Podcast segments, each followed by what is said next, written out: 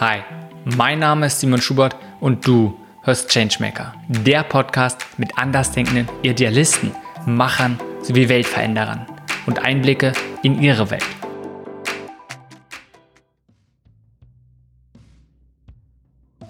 Diese Folge ist mit Miriam Jasbey.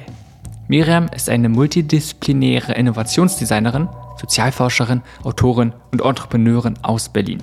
Sie entwickelt kreative Lernformate, Methoden und strategische Konzepte, die Menschen jedes Alters inspirieren, Möglichkeiten zu erkennen und zu realisieren. Sie leitete zwei Jahre lang ein Programm an der School of Design vom Hasso-Plattner-Institut in Potsdam. Weiterhin gründete sie ein generationsübergreifendes Programm zum Erlernen von Zukunftsfähigkeiten. Neben ihrem neuen Buch sprechen wir über Strategien zur Verhaltensänderung und ganz allgemein über ihre Erfahrungen bei der Begleitung von Entrepreneuren und Organisationen. Wir starten in dieses Gespräch mit der Frage, was motiviert Miriam, ihre Arbeit zu tun? Ja, ist eine spannende Frage, auch eine Frage, die sich äh, viele Menschen wahrscheinlich stellen, äh, zu irgendeinem Zeitpunkt äh, im Leben zumindest, mit Blick auf Beruf, mit Blick auf äh, persönliche Zufriedenheit. Ich glaube, es gibt Menschen, die ähm, das versuchen in irgendeiner Form zu kombinieren und es gibt Menschen, die das separieren. Bei mir ist das irgendwie alles so eins, glaube ich. Also einerseits die persönliche Motivation, dann die berufliche Motivation und auch wie ich persönlich und beruflich bin. Ähm, ist, glaube ich, ziemlich, liegt, glaube ich, ziemlich nah beieinander.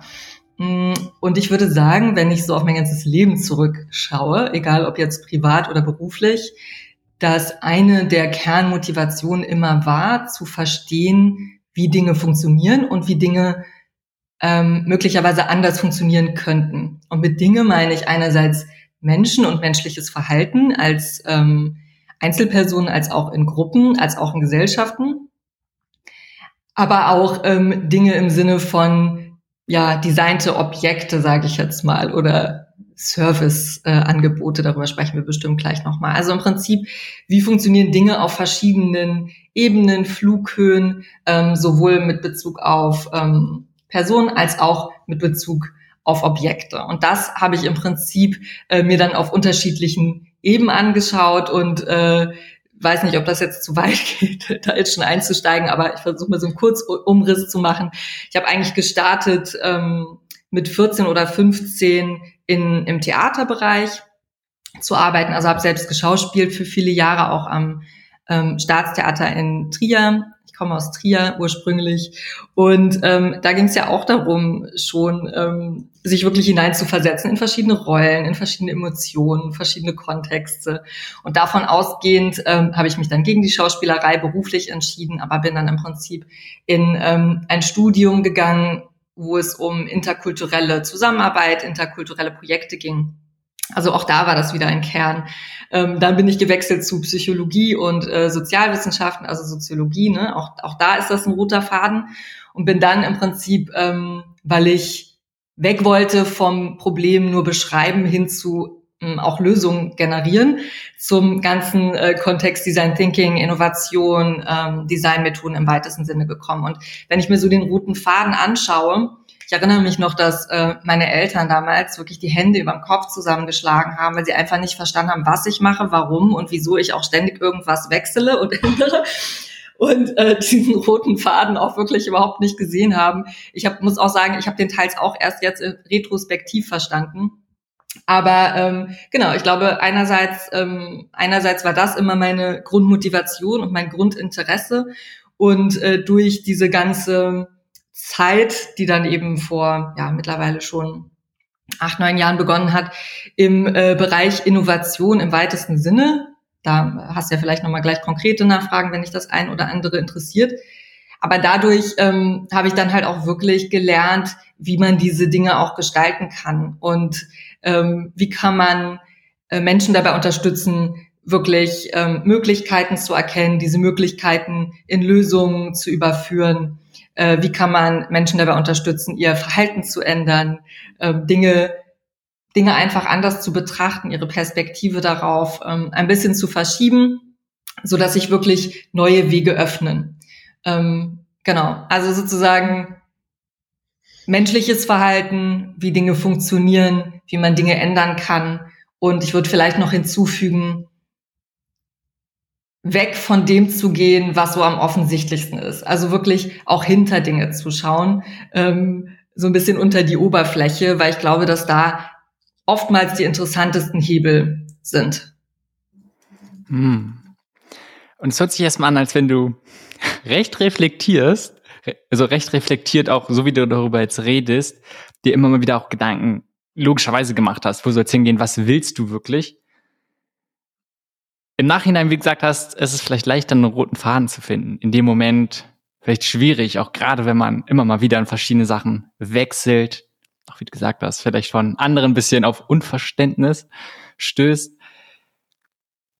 Gab es schwierige Momente, wo du für dich so ich will nicht sagen, in ein Loch gefallen bist, sondern aber eher so ein, wow, was will ich wirklich? Oder ein, hey, das hat mich davor interessiert und du merkst auf einmal ist das Interesse von einem komplett anderen Bereich, dieser Unsicherheit, was will ich überhaupt? Und diese Schwierigkeit ist, diesen Weg, diese Klarheit, deinen eigenen Weg zu finden. Und wenn ja, wie hast, wie bist du vorangegangen? Wie hast du diese Schritte gemacht? Gute Frage und auch gut ausdifferenziert. Da muss ich jetzt echt mal kurz drüber nachdenken. Also ich glaube, ähm, ich glaube ja, reflektiert ja, aber irgendwie auch aktionistisch, so rückblickend. Und ähm, ich würde sagen, zum einen gibt es da, glaube ich, kein, kein, kein Generalrezept auch, wie man da am besten vorgeht oder so. Ähm, ich glaube, dass es einfach für jede Person komplett anders ist. Aber ich habe tatsächlich ähm, nie so richtige Ziele gehabt. Aber mit Zielen meine ich jetzt aber im Sinne von, ähm, ich habe nie reflektiert, was ist es jetzt eigentlich, was ich wirklich will und wie komme ich jetzt dahin und jetzt ähm, mache ich drei Jahre XYZ, damit ich dann da bin. Sondern ähm, was ich gemacht habe, war immer so kurzfristige Ziele mir eigentlich zu stecken und das ziemlich intuitiv und impulsiv auch. Und da aber dann wirklich ein starkes Gefühl auch zu haben von, ja, das ist jetzt aber das Richtige. Also das ist jetzt erstmal so das, das grundsätzliche Vorgehen gewesen. Ich glaube, rückblickend hat das Vor- und Nachteile. Ich weiß nicht, ob wir da nochmal drauf eingehen können. Also wie gesagt, ich glaube, bei diesen Dingen gibt es gar nicht unbedingt richtig oder falsch. Es gibt nur Erfahrungen, die man macht und dann guckt man zurück und denkt, ah ja, okay, dadurch ist es jetzt eben so gelaufen, sonst wäre es vielleicht anders gelaufen. Ich glaube, wovor es mich ein bisschen bewahrt hat, ist jetzt so dieses ähm, dieses komplette ähm, in ein Loch fallen, dahingehend, dass ich einfach so stark immer von irgendeinem konkreten Interesse getrieben war. Also ich habe immer irgendeine neue Erkenntnis gesammelt, also zum Beispiel jetzt, um es ein bisschen konkreter zu machen, als ich im Kulturarbeitsstudium war, ich dachte halt, okay, das passt super, weil ähm, vorher habe ich auch viel in dem Bereich gearbeitet und das interessiert mich. Und dann war ich halt in diesem Studium und es war halt alles sehr hands-on, also es ging immer um sehr viele konkrete Projekte. Und ich hätte jetzt vorher gedacht, das ist genau das, was ich auch wirklich machen möchte.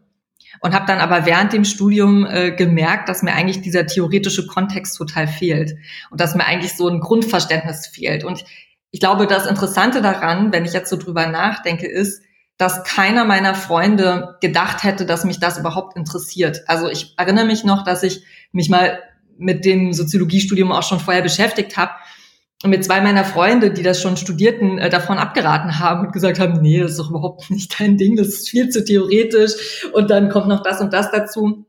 Also vielleicht ein bisschen die Erkenntnis, dass ähm, ja, dass man sich da vielleicht auch ein bisschen selbst überrascht oder andere da auch mitunter gar nicht so den Einblick haben, was jetzt eigentlich für einen passt oder nicht passt. Aber dadurch, ähm, dass ich dann im Prinzip immer von so einem konkreten Interesse getrieben war, bin ich eigentlich nicht in ein Loch gefallen ich bin manchmal in Erklärungsnot geraten, was so meine Umgebung anging.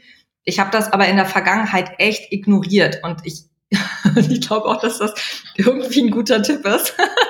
ähm, einfach, einfach so wenig wie möglich auf andere Menschen zu hören, es sei denn, es ist ein Impuls, von dem man jetzt ähm, merkt, das ist wirklich was, was man selber gar nicht sieht oder so. Und das macht jetzt irgendwie auch Sinn, das einzubeziehen. Ähm, wo ich dann aber kurz tatsächlich jetzt in ein Loch gefallen bin, ähm, ist tatsächlich dann die Schwelle gewesen zu, okay, wo hat man dann irgendwie auch ganz viel schon gemacht von dem, was einen jetzt interessiert hat? Und wo ist der nächste Schritt jetzt zum einen nicht mehr so naheliegend und zum anderen vielleicht auch viel stärker noch verbunden mit eigenen Projekten, die man jetzt umsetzen möchte.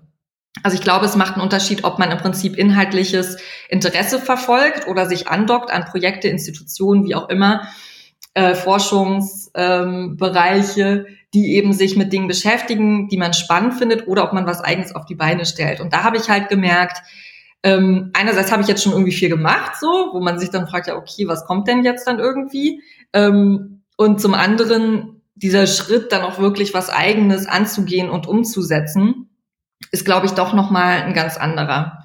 Und mhm. ähm, da gibt es Menschen, denen liegt das, die hatten das schon vielleicht ja immer im Blut oder weiß ich nicht, haben da nicht so die, die Schwierigkeiten, aber ich bin da schon ursprünglich, würde ich jetzt sagen, auch durch mein, meine wissenschaftliche, ähm, berufliche oder meinen wissenschaftlichen beruflichen Start, würde ich jetzt mal sagen, ähm, war ich da schon eher ähm, auf, auf äußere Strukturen auch ähm, ja, ausgerichtet und musste das tatsächlich auch jetzt erstmal alles lernen. Würde jetzt ak aktuell wahrscheinlich keiner von mir denken, aber fiel mir gar nicht so leicht. Hm. Lass uns nochmal kurz an diesem Strang ziehen, langfristige und kurzfristige Ziele. Finde ich mich sehr interessant, wo du gerade gesagt hast, praktisch ja, du hast gar nicht so überlegt, okay, wo willst du hin, wie könnte eine Karriere aussehen, langfristig alles geplant, sondern eher, was fühlt sich jetzt in dem Moment gut an, was, was hast du für einen Impuls und dann in diese Richtung zu gehen. Und ganz interessant, gerade wenn wir über Verhaltensänderungen schon angesprochen, worüber wir gleich noch mehr sprechen werden, ist es ja oft genau dieser Punkt, wenn es um Verhaltensänderungen geht oder auch, ich sag mal, gute und schlechter fördernde und nicht fördernde Gewohnheiten, dass es meistens genau diese Tendenz zu kurzfristiger Befriedigung ist. Okay, was fühlt sich in dem Moment gut an, was dann die ja nicht so guten Gewohnheiten fördert und dieses, okay, was ist langfristig gut für mich, gerade wenn es um Gesundheit geht, aber auch irgendwie mentales Wohlbefinden, dass diese langfristige Perspektive eigentlich dort besser ist oft könnte man auch sagen, in Business-Entscheidungen. Nicht diesen kurzfristigen Gewinn am Ende des Jahres muss immer Ziel sein, sondern wie kann ich langfristig das beste Produkt stellen, langfristig den besten Kunden dienen. Und also gerade dieser Aspekt mit Verhaltensänderung, zu sagen eher langfristig und jetzt, wo du gesagt hast, du gehst eher diesen, ich will nicht sagen impulsiv, aber eher zu gucken, okay, was fühlt sich in diesem Moment gut an, was ich bei dir sehr bewährt habe. Wie siehst du dies, dies so entgegengestellt? Was denkst du darüber? Sehr, sehr gute Frage. Ähm, ja, also ich glaube, zum einen äh, ist das ein bisschen widersprüchlich und zum anderen habe ich das eben aber, glaube ich, auch nicht ausreichend ausdifferenziert. Also ähm, ich würde nicht sagen, dass ich gar keine Ziele habe. Ich würde nur sagen, dass ich nicht Ziele im herkömmlichen Sinne habe. Ähm, und mit im herkömmlichen Sinne meine ich jetzt, ich will den und den Abschluss dann und dann aus den und den Gründen. Oder ich möchte jetzt diesen Titel dann erreichen. Oder ähm, so, ähm, sondern das sind dann irgendwie andere Ziele. Ich gebe dir vollkommen recht, ich gebe gleich auch ein konkretes Beispiel, ich gebe dir vollkommen recht, dass äh, es diese Krux gibt der kurzfristigen ähm, Befriedigung emotionaler Bedürfnisse oder wie auch immer wir es jetzt nennen wollen, äh, kann ja auch im unternehmerischen Kontext genauso sein, dass man ähm, eben kurzfristig dann agiert, um, weiß ich nicht, effizient zu sein oder so, ähm, obwohl das vielleicht irgendeinem Ziel entgegensteht. Äh, ich glaube, was ich meinte, ist, ist eher, dass viele Menschen, die Ziele haben und diese Ziele in relativ starren, ähm, fixen, ähm, erreichbaren Zielen dann auch manifestieren. Also indem sie sagen, genau so und so sieht es aus oder genau das und das muss dann passieren. Ich glaube, dass das einerseits zu einer, ich, würde es fast schon Idealisierung dieses Ziels nennen. Also ich glaube, man wird unkritischer diesem Ziel gegenüber. Man stellt dieses Ziel auf und das ist jetzt das, was man erreichen will. Das ist der Make oder der Breakpoint. Und es ist auch was, ähm, was man häufig im Jetzt gar nicht so manifestiert. In meinem Buch habe ich da tatsächlich auch ein Beispiel ähm, zu im letzten Kapitel, ähm, wo ich eben sage, na ja, also Ziele zu haben ist erstmal so eine Art lineares Denken. Und das ähm, kann helfen, weil man vielleicht schnell läuft, aber es kann auch verblöden, weil man halt nicht nach rechts und links guckt. Und weil man auch vor allem die Tours vielleicht gar nicht mehr macht, weil man halt sagt, ah, okay, jetzt merke ich eigentlich funktioniert was nicht, aber ich muss jetzt ja weiter auf dieses Ziel hinzu, statt halt nochmal einen Schritt zurück zu machen und dann den sinnvolleren Weg zu gehen. Oder ähm, oder zu sagen, ah, okay, das Ziel sieht genau so aus. Jetzt kommt mir auf dem Weg irgendwas anderes entgegen. Eigentlich passt das super, aber genau so soll ja mein Ziel sein. Und deswegen ähm, ergreift man dann vielleicht Chancen gar nicht, die so auf, den, auf dem Weg einen begegnen. Also ich glaube, das hat viele da sind viele Elemente drin. Und was ich sagen würde, ist, ähm, dass es total sinnvoll ist, Ziele zu haben. Nur das, was im Prinzip äh, im, im Allgemeinen als Ziele bezeichnet wird, sozusagen die Qualität der Ziele, die finde ich oftmals eher hinderlich als förderlich. Was ich sehr hinderlich finde, ist zu sagen, okay, ähm, man definiert ein Ziel, was vielleicht qualitativ eher ausdifferenziert ist.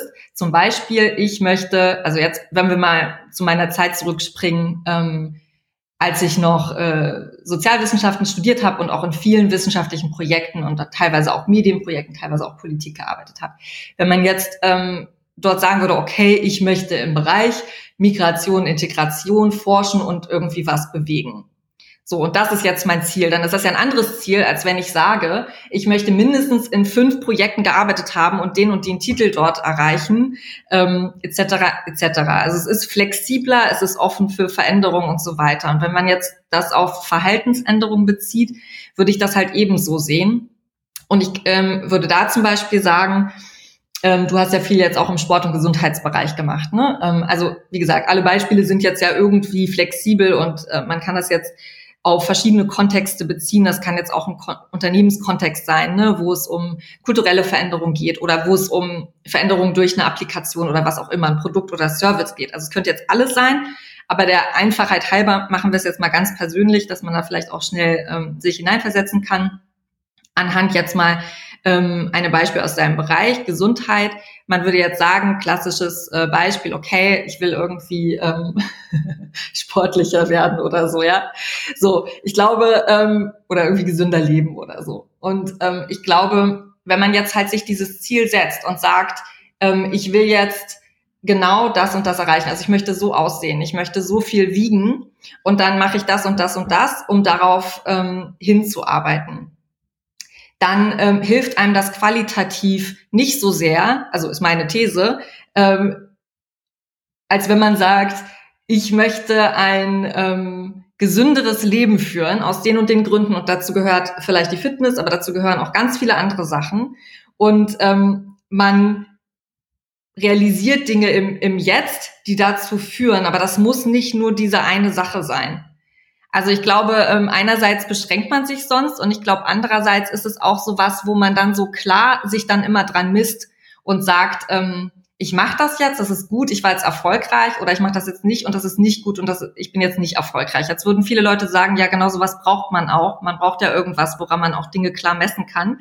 Ähm, ich würde aber sagen, dass, ähm, dass das nur so die halbe Wahrheit ist und äh, dass man halt ähm, tatsächlich viele Dinge auf dem Weg verpasst. Also wenn man jetzt zum Beispiel nur trainiert und da seine festen Zeiten hat, ja, um mal bei dem Beispiel zu bleiben, ähm, aber dann halt nicht ausreichend auf seine Ernährung achtet oder dann nicht ausreichend schläft oder also wenn man jetzt diesen Schirm sieht, gesünder werden, dann stecken da ja viele Dinge drin. Und ich glaube einfach, wenn man sich auf eine Sache nur beschränkt, weil man sich das jetzt ausdifferenziert hat als Ziel, dann ähm, kann man da ziemlich viele Stolpersteine auf dem Weg ähm, haben. Wenn man aber ein Verständnis für die Situation entwickelt, also auch ein Bild für sich, was bedeutet das eigentlich? Wie würde sich das anfühlen und wie manifestiert, sich das ähm, im Jetzt? Dann ist das einfach ähm, eine andere Geschichte. Ich glaube, es ist ein bisschen, wenn man es vergleichen würde, für den Fall, dass das jetzt zu abstrakt und unverständlich sein sollte, ähm, würde ich es, glaube ich, vergleichen mit in der Schule was auswendig lernen oder in der Schule wirklich verstehen, worum es geht.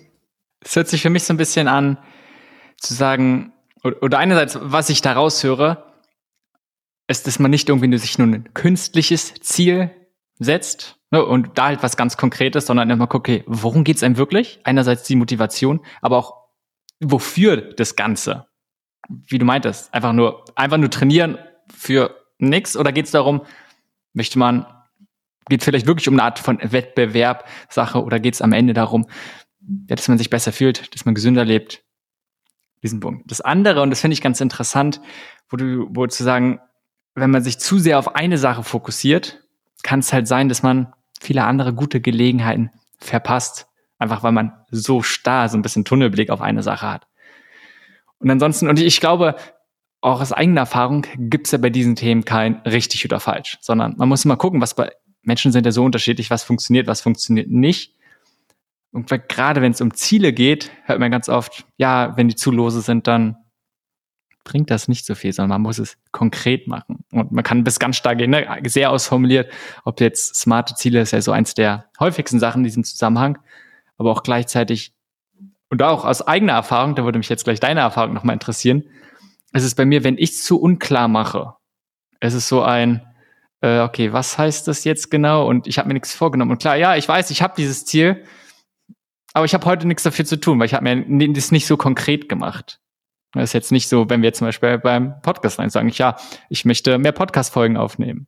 So, okay, was heißt das? Oder ich möchte sagen, ich möchte gesunder, gesünder mich ernähren. Was, was heißt das jetzt? Muss ich jetzt was ändern? Muss ich was mehr machen? Muss ich was weniger machen? Und erst indem man das Ganze sagt, ich will nicht gesünder mich ernähren, sondern ich probiere täglich einfach ein paar Stücke mehr Gemüse zu essen, zwei Möhren, also einfach mal sowas abends zum Abendessen, dass ich dann auf einmal handgreiflich machen kann. Und am Ende des Tages kann ich sagen, oh ja, ich habe diese eine Sache gemacht oder nicht. Gleichzeitig kann es natürlich hinderlich sein. Wie, wie ist es bei dir? Wie ist deine Erfahrung in dieser Hinsicht? Ja, also ähm, okay, da habe ich jetzt ziemlich viele Gedanken zu. Das erste, was ich gerne, glaube ich, kurz hinzufügen würde, ist, dass ich unterscheiden würde, wozu gibt es diese Ziele. Weil ähm, ja, es kann verwässern und ich glaube auch, ähm, einfach dem, der Teamzusammenarbeit wegen ähm, und auch anderer wegen. Also ich glaube, man muss schon unterscheiden, ähm, ob es sinnvoll ist, ein Ziel zu definieren und wie, je nachdem, äh, ob man eben da alleine unterwegs ist oder Teil eines Teams ist oder Dinge auch kommunizieren muss. Ja, also ich glaube, also das würde ich mal als erstes schon mal sagen, weil wie du gerade schon sagtest, ähm, Schwammigkeit oder Dinge offen und komplex zu betrachten, ist nicht, ähm, ist nicht jedermanns und jeder Frau's Sache. Und ähm, es ist auch nicht was, was man zwangsläufig, äh, zwangsläufig erwarten kann. Ja, also mitunter muss man einfach Dinge auf den Punkt bringen, klar kommunizieren können, gerade auch wenn man in Unternehmen oder äh, Organisationen arbeitet. Das ist schon mal das eine. Da gibt's dann auch Tricks und, und äh, Wege, wie man da vielleicht ein bisschen drumherum arbeiten kann. Aber das ist schon mal das eine, dass ich jetzt nicht sagen würde, generell niemals Ziele setzen, ähm, genau, sondern dass es wirklich äh, um die Qualität eher geht. Wenn es um das Schwammige geht, ähm, würde ich sagen, du hast jetzt zum Beispiel, du hast jetzt zwei Beispiele gegeben. Eins war, ähm, du möchtest Podcasts aufnehmen. Da würde ich jetzt schon mal sagen, ja, okay, das ist genau so ein Ziel, wo ich jetzt sagen würde, mh, hm, wenn du das jetzt als einziges hast, dann würde ich sagen, ist vielleicht ein bisschen schwierig, weil dann weißt du ja auch nicht, was jetzt genau und wozu. Und dann würde ich halt sagen, okay, ähm, wenn man jetzt sich das Ziel setzt, ich, wenn ich jetzt mich an deine Webseite erinnere, du möchtest jetzt ähm, Positives verändern oder Menschen inspirieren durch verschiedene Blickwinkel und so weiter und so fort. Ja, dann wäre das jetzt irgendwie so ein übergreifendes Ziel. Und ähm, das Podcast ist dann eben im Prinzip ein Mittel, also ist ein Weg. Damit könntest du das erreichen. Und natürlich kannst du dich dafür entscheiden, aber nichtsdestotrotz verändert es, glaube ich, mental was, wenn du weißt, das ist dein Ziel. Weil du dann äh, einerseits natürlich durch die Vision gefüttert wirst, aber andererseits ja vielleicht auch ganz andere Wege findest. Wenn du sagst, das ist das, was du erreichen möchtest, dann machst du ja vielleicht gar nicht nur einen Podcast, sondern vielleicht machst du im, im alltäglichen ähm, Leben, vielleicht äh, veränderst du deine Interaktionen. Vielleicht nimmst du dir vor, jeden Tag äh, einen Satz oder einen spannenden Ausschnitt auf deine Webseite zu schreiben oder was auch immer. Äh, also ich glaube, dadurch kommen ganz andere, ähm, ganz andere Ideen äh, zutage.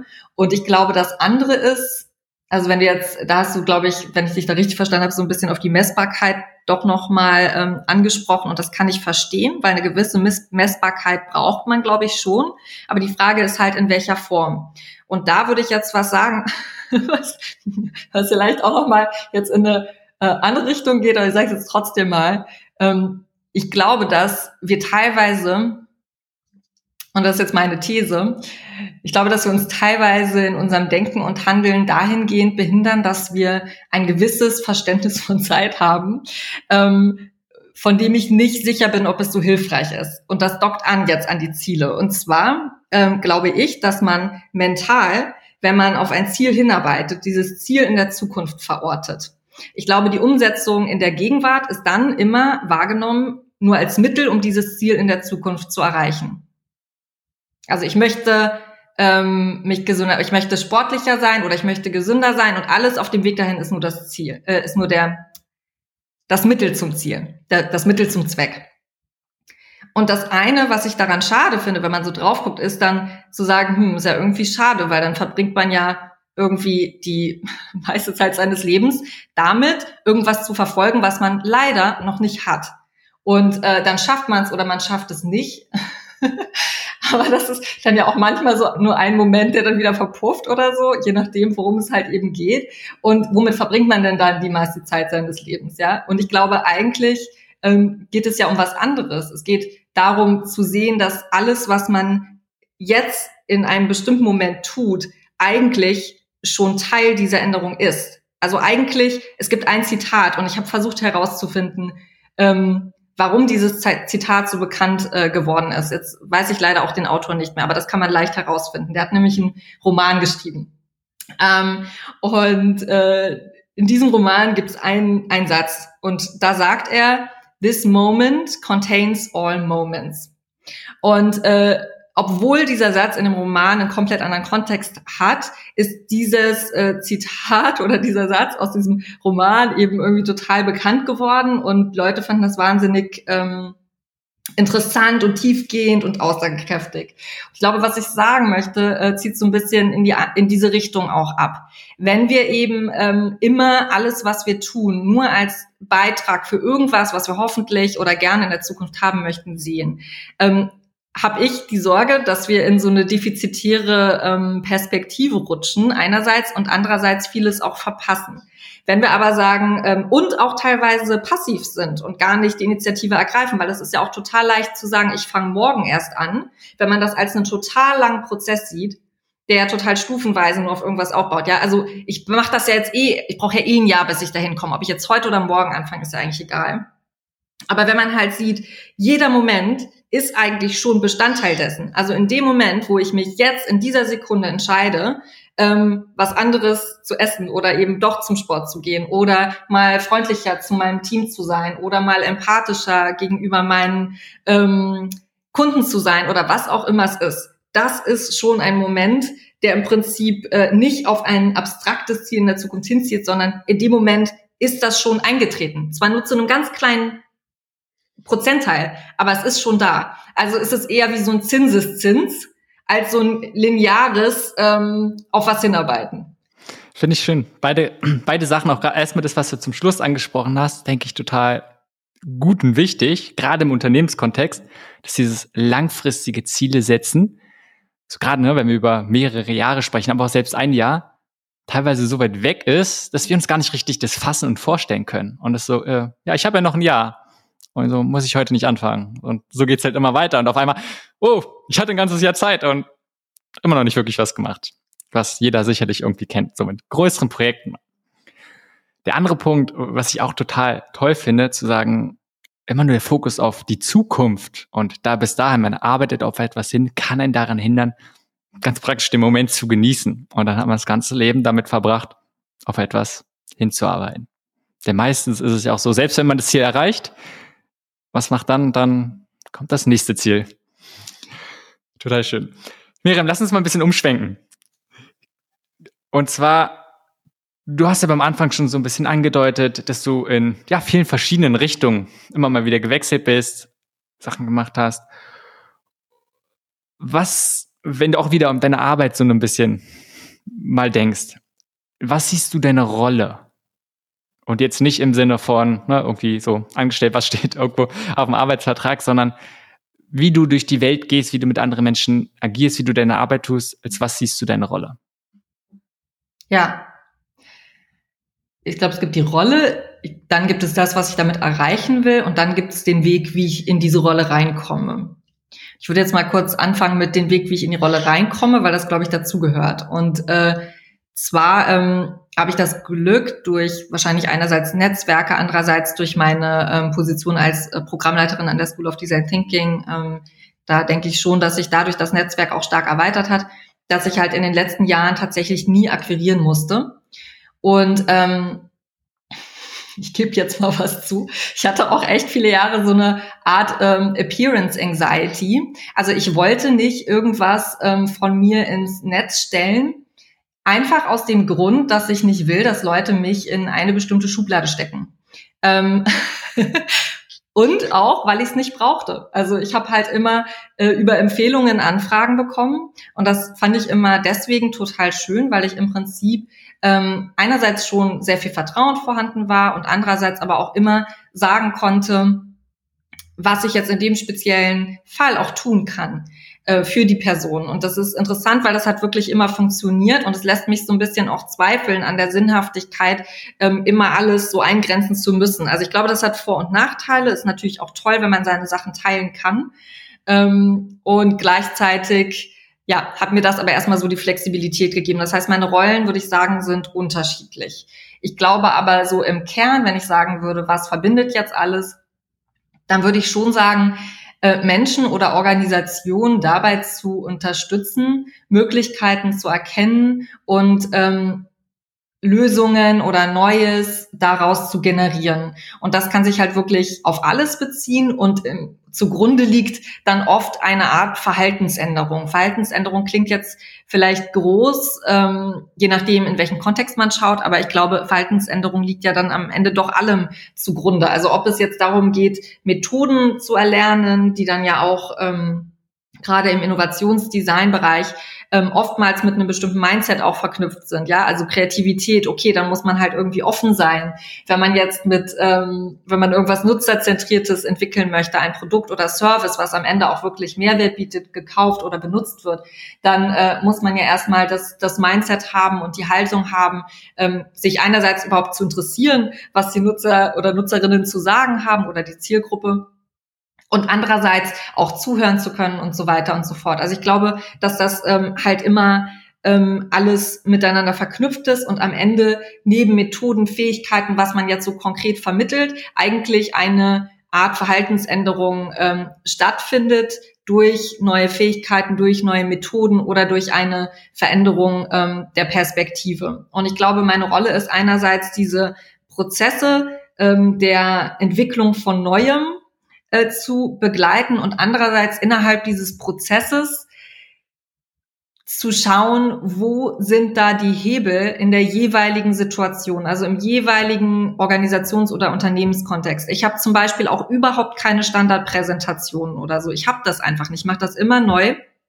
Und ich glaube, und, da, und das ist auch wirklich was, was mir Spaß macht und wo ich meine Rolle auch sehe, zu sagen, okay, man schaut wirklich, was ist in dem Kontext äh, sinnvoll und was sind Möglichkeiten, ähm, die man im Prinzip ausschöpfen kann, um diese Veränderungen bestmöglich in der jeweiligen Situation für Einzelpersonen oder für Teams oder ganze Organisationen anzustoßen.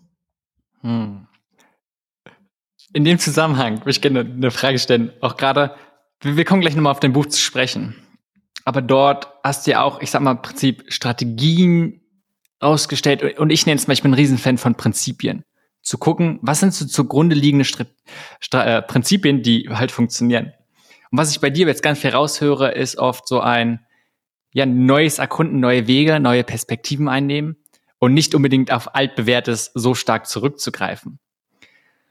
Also auch dort, wie spielt zusammen von zugrunde liegende ne, Prinzipien, zu gucken, was funktioniert, Frameworks, sonst was zu nutzen und gleichzeitig immer zu sagen, okay, wie kann man Sachen, die nicht offensichtlich sind, die nicht bewährt sind, Neues erkunden? Wie passt es für dich zusammen? Vielleicht passt es auch nicht zusammen, aber wie gehören diese Sachen? Wie kannst du sie in deiner Welt, sag ich mal, nutzen? Ähm, Finde ich eine tolle Frage. Kannst du es nochmal in anderen Worten wiederholen? Nicht, weil ich es nicht verstanden habe, sondern weil ich sicher gehen möchte, ob es die Richtung ist, äh, von der ich vermute, dass es sie ist. Mich interessiert, ich habe den Eindruck, also gerade auch bei Design Thinking und bei anderen Sachen, dass, ne, dass man viel auf Prinzipien zurückgreift. Und auch in der Herangehensweise in dem Buch ging es ja zu schauen, viele zu gucken, was haben verschiedene Leute für Strategien, um, um damit auch andere von diesen Strategien auch nutzen können. Und oft sind es zugrunde liegende Prinzipien, die man sich zunutze machen kann. Gleichzeitig spüre ich bei dir eine gewisse Tendenz zu sagen, okay, lass uns neue Wege finden, lass uns andere Perspektiven einnehmen. Also es komplett anders machen und nicht nur zu sagen, ich weiß einen Weg, der funktioniert, lass uns den machen. Und diese Sachen, das erst auf den ersten Blick kann beides sich ein bisschen widersprechen. Und für mich die Frage, siehst du es auch als zwei entgegengesetzte Sachen? Fühlst du dich zu einer Sache mehr hingezogen als zu der anderen? Oder hast du für dich einen Weg gefunden, wie du beides verbindest? Ja, okay, nee, gut, dass ich nochmal gefragt habe, weil ähm, für mich ist das tatsächlich gar kein Gegensatz. Ähm, es ist total interessant für mich zu hören, dass es für dich potenziell ein Gegensatz sein könnte. Also ich glaube, für mich ist es deswegen kein Gegensatz, weil äh, Prinzipien für mich nicht starr sein müssen. Also das kommt halt äh, auf die Qualität der Prinzipien an. Also ein Prinzip kann ja auch sein ähm, Flexibilität oder ähm, Offenheit oder ein Prinzip kann sein, ähm, okay, ich versuche ähm, immer bei allem irgendwie alles zu geben und äh, spreche einfach, ich suche jetzt, weiß ich nicht, nach Partnern oder so, wenn man sich jetzt mal wenn man sich jetzt mal vergegenwärtigt, dass es, dass wir von Entrepreneuren potenziell sprechen, um die es ja auch in dem Buch geht. Also ähm, okay, im Prinzip könnte jetzt sein, ich ähm, bin jemand, der einfach wahnsinnig gerne meine meine Ideen immer vermittelt und äh, ich vermittle die, egal ob jetzt das Projekt eigentlich schon soweit ist oder nicht. Aber mein Prinzip, mein Glaubensprinzip, mein persönliches ist halt, ähm, es macht Sinn, die Leute schon mal mit der Idee zu inspirieren. Und dann kommen die an Bord und alles andere kommt dann später. Das könnte jetzt ja ein Prinzip sein. Und ich glaube, dass das ähm, Prinzip, aber also da reden wir dann wieder von der Flughöhe, wenn wir das jetzt vergleichen mit dem, was wir vorhin gesagt haben, mit dem Podcast. Ich glaube, wenn die Flughöhe eines Prinzips so ist, wie ich äh, wie ich es gerade als Beispiel genannt habe, dann ähm, ist da halt auch Raum ich glaube, ich weiß nicht, von welchen Prinzipien du jetzt genau sprichst, die so starr sind, ähm, dass sie halt nicht bewegbar sind. Aber ich glaube, gerade im Entrepreneurial Kontext ist das eher nicht der Fall. Ähm, wenn wir jetzt von Prinzipien sprechen, jetzt in hierarchischen Strukturen oder wo es wirklich darum geht, ähm, ganz starre Rahmen zu setzen, wo man sagt, das eine ist richtig, das andere ist falsch und es gibt jetzt nur den einen Weg, ähm, dann sich da schon einen gewissen Gegensatz. Nichtsdestotrotz ähm, glaube ich auch, und das darum geht es im Übrigen auch in meinem Buch, es geht, es kann ja auch nie darum gehen zu sagen, ähm, das ist jetzt für alle Menschen das Richtige. Und deswegen ist es auch in meinem Buch zum Beispiel so, dass ich halt bestimmte Strategien zeige, ohne sie zu werten. Da sind auch Strategien drin, die würde ich selbst so nie anwenden. Ich würde auch nicht sagen, ich empfehle jetzt jedem, das so zu machen. Ähm, teilweise gibt es da sogar Menschen im Buch, mit denen ich mich, also mit denen ich mich echt schon herumgeschlagen habe, ja. Also Projekten. Ich einfach dachte, meine Güte, äh, also da sind wir echt total anders unterwegs. Aber ich glaube einfach, ähm, dass, äh, dass die Perspektive auf das Buch, und so versuche ich das auch zu kontextualisieren, zumindest in der Herleitung und so weiter, eher sozusagen ein, ein Angebot verschiedener Perspektiven ist, wo man dann schauen kann ähm, und sich inspirieren lassen kann und sehen kann, okay, das ist ja interessant, weil es ganz anders als wie ich es, äh, wie ich es normalerweise angehe, oder das ist sehr ähnlich. Und ähm, da eher so mal so eine so eine Bandbreite zu haben, als äh, dass es jetzt so ein How-to-Guide wäre mit okay, ähm, wenn man jetzt diese Verhaltensweisen und diese Strategien erlernt, dann ähm, kommt XYZ raus und das dann wird man auf jeden Fall total erfolgreicher Entrepreneur oder Entrepreneurin. Ähm, also so ist es überhaupt nicht gedacht. Und was aber auch stimmt ähm, ist und das finde ich auch total interessant interessant, dass du das reingebracht hast, dass natürlich bei vielen der Strategien auch größere Prinzipien dahinter stehen. Ähm, teilweise in einem Kapitel wird das auch noch mal genauer beleuchtet. Äh, da ist ein Kapitel How the World Works und da geht es auch viel um Prinzipien und Dinge, die dahinter liegen. Aber nichtsdestotrotz hinterliegen viele dieser Strategien tatsächlich größere Prinzipien. Okay, voll gut. Also erstmal für mich passt es auch wunderbar zusammen. Je nachdem auch, was man unter Prinzipien versteht. Wie gesagt, ich bin auch ein Riesenfan. wir haben jetzt schon öfter das Buch angesprochen, da vielleicht nochmal, äh, weil wir noch nicht direkt darüber gesprochen haben. Also erstmal heißt also Invisible Strategies of Entrepreneurs. 101 Insights to inspire you to think beyond the obvious. Und dieses über das Offensichtliche hinaus oder auch weg vom offensichtlichen Denken, was du vorhin auch schon mal erwähnt hast. Was bedeutet das für dich? Also ähm, es kann verschiedenes heißen. Es kann einerseits bedeuten, dass Dinge vielleicht äh, unkonventionell oder überraschend sind oder erstmal anders als erwartet oder vielleicht was, was man so noch nie betrachtet hat.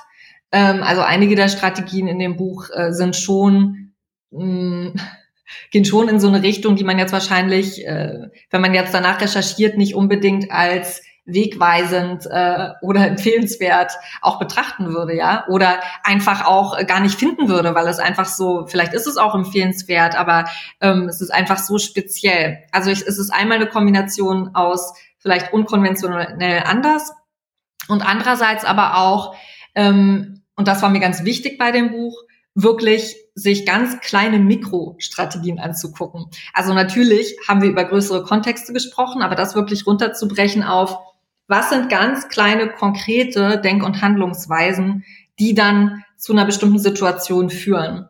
Und das finde ich deswegen total wichtig. Ich habe das ja vorhin auch schon mal ähm, kurz angesprochen, weil ähm, ich glaube, dass halt diese kleinen Aspekte ganz oft so ein, so ein wesentlicher Hebel sind und dass sie oftmals übersehen werden, weil wir irgendwas Größeres äh, drüberlegen. Also jetzt mal, ähm, wenn wir jetzt zurückkommen zu unserem Beispiel der Verhaltensänderung zum Beispiel sagen wir jetzt mal, jemand hat jetzt eine Strategie, um total ähm, sportlich zu werden, weil ähm, die Person hat jetzt herausgefunden, ah, okay, eigentlich ist mein Problem, dass ich das nicht gerne alleine mache. Aber wenn ich mir jetzt jemanden suche, dann können wir das ja total super zusammen machen. Dann gehen wir immer zu zweit joggen und dann ähm, läuft das wie von allein. Jetzt mal zum Beispiel.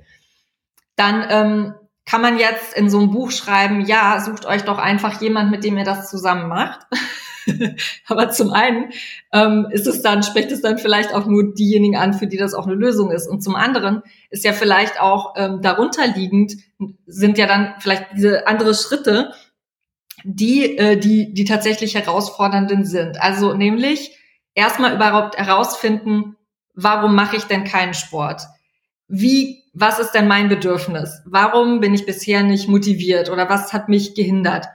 Was möchte ich dann stattdessen erreichen oder wie denke ich, dass ich da hinkomme? Und äh, was sind dann die Schritte, die ich unternehmen muss, um wirklich auch diese Situation herzustellen? Also mit wem möchte ich laufen? Wie spreche ich diese Person an? Ist natürlich jetzt in dem Beispiel relativ einfach, weil fragt man halt einen Freund oder eine Freundin. Aber wenn man jetzt im Entrepreneur-Kontext sich das vorstellt, dann geht es ja da um andere Fragen. Und ähm, jetzt, um so aufs Buch zurückzukommen, würde ich sagen, in dem Buch steht halt nicht, such dir jemanden, mit dem du zu zweit äh, joggen gehst, sondern in dem Buch steht halt, wie kommt man da hin, herauszufinden, was man überhaupt will und oder tun möchte und warum und was sind die konkreten kleinen Schritte.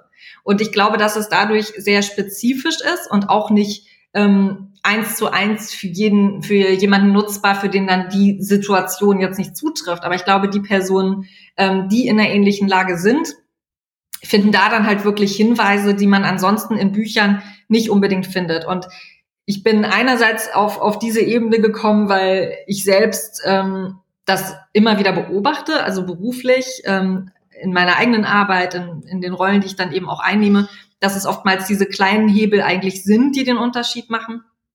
Und äh, zum anderen aber auch, weil ich wirklich selbst durch diese Mikroerkenntnisse auch so viel gelernt habe. Also in der Zusammenarbeit mit diesen Entrepreneuren habe ich gemerkt, ah, das ist eigentlich das Spannende. Und bevor ich das Buch geschrieben habe, habe ich halt auch ähm, einfach anderen erzählt von diesen Erkenntnissen.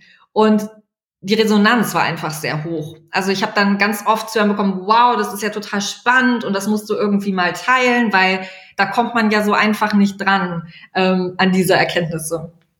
Hm. Gerade auch die, mich erinnert dieses, ich sag mal, Wege vorbei am Offensichtlichen und was du auch gerade sagst, schon stark an Design Thinking auch. Oder auch alles, was mit diesem Zusammenhang auch gerade Innovation spricht, so ein bisschen Think outside the box. Ist es was, was du, was da für dich genauso reinpasst, dass es nicht nur darum geht, okay, man hat ein Problem und jetzt die Lösung, die einem sofort einfällt, sondern genau darum geht zu sagen, okay, man denkt das Problem vielleicht mal komplett anders auch gerade eine andere Perspektive auf das Problem einzunehmen, um dann eine komplett andere und vielleicht deutlich bessere Lösung am Ende zu finden. Ja, also ich, ich glaube, dass halt, ähm, ich mag das, dass du eben mit Prinzipien begonnen hast, äh, um vielleicht das Prinzip zu nennen, was, äh, glaube ich, dahinter liegt. Ähm, ich würde schon sagen, dass Design Thinking eine sehr gute ähm, Methode, Mindset, als was man es jetzt auch immer bezeichnen möchte, Prozess ist, um, ähm, um Dinge zu schaffen, die wirklich auch Sinn haben. Und mit diesem Ziel Sinn ist äh, jetzt halt einiges verknüpft. Also Sinn bedeutet halt einerseits, dass es auch wirklich interessant und relevant ist für Zielgruppen, Nutzer, ähm, Käufer, Leser, was auch immer es ist. Das ist ein Teil dieses Sinns. Ähm, aber Sinn kann jetzt auch ähm, Nachhaltigkeit oder so bedeuten, je nach, je nach Projekt. Und äh, Sinn kann auch bedeuten, das hattest du ja eben angesprochen, womit startet man? Also weil wenn man die falsche Frage löst, oder mit falsch meine ich jetzt ähm, eher ähm, eine Frage, die vielleicht nicht so sehr zu diesem sinnvollen Output führen würde wie eine andere Frage, dann ähm, ja, läuft man halt einfach in die falsche Richtung. Und das an, an sich ist ja noch gar kein Problem, wenn man das dann auch wieder korrigiert. Aber was man halt in der Realität oftmals sieht, ist, dass sich viel zu wenig damit beschäftigt wird, worum es eigentlich gehen soll. Ähm, und dann läuft man aber in irgendeine Richtung und möchte auch dann diesen Umweg, diesen wahrgenommenen Umweg nicht mehr machen. Also man bleibt dann lieber bei einer Lösung, die ähm, ja, halbgar ist oder eigentlich gar nicht zufriedenstellend oder gar nicht so sinnvoll oder wie auch immer, ähm, als dann nochmal diesen, diesen Zusatzloop äh, zu nehmen. Das ist, hat einmal psychologische Faktoren, dass wir da einfach in irgendeiner ähm, Art und Weise das Gefühl haben, wir verlieren Zeit, obwohl wir eigentlich äh, Zeit gewinnen, wenn wir jetzt da was Sinnvolleres gestalten. Das halt liegt nur dann in der Zukunft, ist nicht so gut greifbar. Und zum anderen kann es natürlich auch ähm, strukturelle ähm, Konsequenzen haben. Ja, also wenn man jetzt die Verantwortung hat für ein bestimmtes Projekt, dann da dem Chef oder der Chefin vielleicht oder den Partnern oder Sponsoren oder wem auch immer zu erklären, ah, das dauert jetzt noch mal länger. Also sowas einzugestehen wird einfach auch gesellschaftlich ähm, immer wieder als ähm, ja Failure im Prinzip und und Rückschlag wahrgenommen. Und ähm, Genau, also ich glaube, dieses Prinzip, was dahinter steht, etwas Sinnvolles zu erarbeiten und damit verknüpft eben, sich die Fragestellung genau anzugucken, vielleicht Schleifen zu drehen, äh, Nutzer, Nutzerin oder Zielgruppe vor Augen zu halten, ähm, eher zu gucken, welche verschiedenen Wege gibt es denn. Da würde ich sagen, auf jeden Fall ja. Wo ich ähm, sagen würde, dass es in gewisser Hinsicht wirklich flexibel austauschbar ist. Wobei, glaube ich, viele, die ähm, auch vielleicht jetzt mit Design Thinking sich neu beschäftigen oder das jetzt erlernen, äh, sich darüber jetzt vielleicht wundern, dass ich das sage, vor allem, weil ich ja auch an der School of Design Thinking gearbeitet habe. Ich würde sagen, dass die Methoden an sich ähm, mehr oder weniger auch austauschbar wären. Natürlich sind sie irgendwie sinnvoll. Jetzt, also klar, also einige, die halt einfach nur zwei, drei Tage sich damit beschäftigen, die haben jetzt halt so ein paar Methoden und die denken halt, ah, Design Thinking sind jetzt diese Methoden. Ähm, da gibt's mit Sicherheit unterschiedliche Perspektiven. Ich würde niemals sagen, dass ich jetzt hier die Wahrheit über, über den Charakter oder ähm, die Qualität von Design Thinking ähm, teilen möchte. Aber im Prinzip meine, meine Einschätzung oder meine Perspektive darauf wäre zu sagen, das sind jetzt unterschiedliche Möglichkeiten, wie man diese sinnvollen Ziele erreichen kann. Also für mich sind Templates, Übungen, Methoden eigentlich immer nur der Weg zu irgendeinem Ziel. Ähm, und entweder die bewähren sich oder sie bewähren sich nicht, aber sie sind nicht das Ziel. Also manche Menschen, äh, da, da habe ich manchmal so den Eindruck, da scheint so das Ziel dann zu sein, dass man jetzt bestimmte Methoden halt nutzt oder Templates oder wie auch immer, aber das Ziel eigentlich aus den Augen verliert. Also insofern würde ich sagen, auf Prinzipienebene ja, auf konkreter Methoden- und Ausgestaltungsebene, dass ich jetzt sagen würde, ja, wenn man jetzt so wie es ähm, als Beispiel im Buche steht, diese Methoden anwendet, dann liegt man da genau eins zu eins drüber mit dem, was ich jetzt ähm, mit Blick auf Prinzipien oder Vorgehensweise angesprochen habe, dann würde ich sagen, wahrscheinlich eher nicht. Also nachdenken und ähm, das auf den eigenen Kontext passbar machen, muss man ähm, immer. Wobei, wenn man auch einfach da erstmal so ein bisschen im leeren Raum herum experimentiert, weil man einfach noch nicht so genau weiß, führt das ja im Zweifel auch immer zu Ergebnissen. Hm. Mich erinnert es so ein bisschen, worüber wir davor gesprochen haben, so über kurzfristige, langfristige Ziele. Genau ähnliche Sachen und wie wichtig es halt auch genau bei Zielen ist und Verhaltensänderungen, sich erstmal, wie gesagt, diese wichtigen Fragen zu stellen, worum geht's überhaupt? Warum möchte ich die Sachen machen? Und ja, wo möchte ich vielleicht irgendwie hin? Wenn wir noch mal ein bisschen noch mehr über das Buch sprechen, und du hast ja mit vielen verschiedenen Leuten gesprochen. Was hat dich am meisten überrascht, wenn du mit scheinbar erfolgreichen und erfolgreich jetzt, es ist halt immer sehr klar Auslegungssache. Aber was hat dich am meisten überrascht, wenn du mit vielen verschiedenen dieser Menschen gesprochen hast? Ja. Ich würde jetzt mal ähm, mich in zwei Rollen versetzen. Einmal sozusagen, wenn ich, wenn ich diese Menschen vor acht Jahren getroffen hätte und jetzt, nachdem ich ja schon lange in dem Bereich war. Also ich glaube grundsätzlich, was mich vor acht Jahren, bevor ich überhaupt in diesem äh, Bereich war, ähm, überrascht hätte, ist, wie viele der Entrepreneure gar nicht einfach nur immer so sind oder waren. Also ich glaube doch, dass ich in der Vergangenheit, und ich glaube, das machen viele, bewusst oder unbewusst, dass ich doch irgendwie dachte, so bestimmte, also klar, man lernt, man verändert sich und so, aber bestimmte Charakterzüge oder Eigenschaften habe ich schon immer, ja, als sehr grundständig verortet. Also ich glaube schon, dass ich jetzt davon ausgegangen wäre vor acht Jahren, dass jetzt jemand, der ähm, total talentiert scheint, mit ähm, allen möglichen Menschen zu sprechen, die an Bord zu holen, ähm, Teams aufzubauen, Ideen zu spinnen und so weiter, dass das eine Person ist, die ähm, das schon immer in irgendeiner Form in sich getragen hat. Das glaube ich schon. Also ich glaube, dass man so großes Talent oder eine Person kann irgendwas offensichtlich oder ausgesprochen gut, dass das äh, doch immer wieder so ein bisschen ähm, den Gedanken hervorruft, ah, okay, ja gut, die Person ist halt so der Typ dafür, ne? Oder die, die, die ich weiß gar nicht, was die, was das, was die weibliche Form von Typ ist, die Typin. äh, genau, aber ähm, also ich glaube, das ist so, so eine Sache, und da würde ich gleich nochmal drauf eingehen. Und das zweite, was jetzt so ähm, im Prinzip in dem Zustand acht Jahre später dann auch schon nach meinen vielen Erfahrungen in diesem Bereich, glaube ich, dazu kommt, ist die Erkenntnis, wie wahnsinnig unterschiedlich Menschen auch an sowas herangehen oder Entrepreneurinnen ähm, eben auch arbeiten und denken.